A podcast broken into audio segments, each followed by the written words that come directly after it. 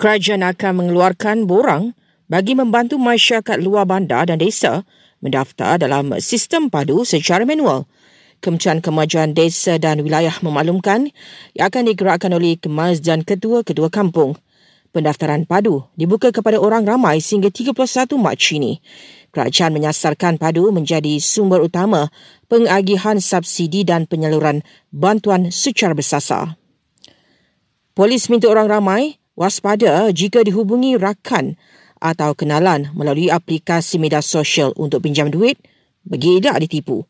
Menurut Bukit Aman, sepanjang tahun lalu pihaknya menerima lebih 490 laporan kes tersebut mengakibatkan kerugian 2.5 juta ringgit.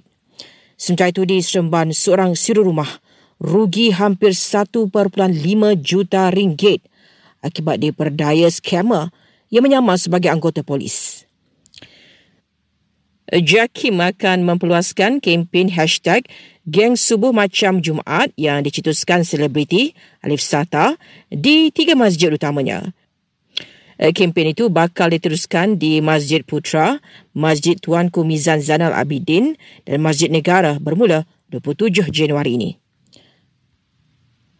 Kerajaan Terengganu masih menilai kerugian yang ditanggung pelbagai sektor akibat banjir gelombang ketiga yang melanda negeri itu hujung bulan lalu. Kementerian Kejeraya akan kemukakan cadangan untuk naik taraf dan membaiki Jalan Johor Baru Endau melibatkan lokasi yang sering berlaku khas dan banjir dalam RMK12.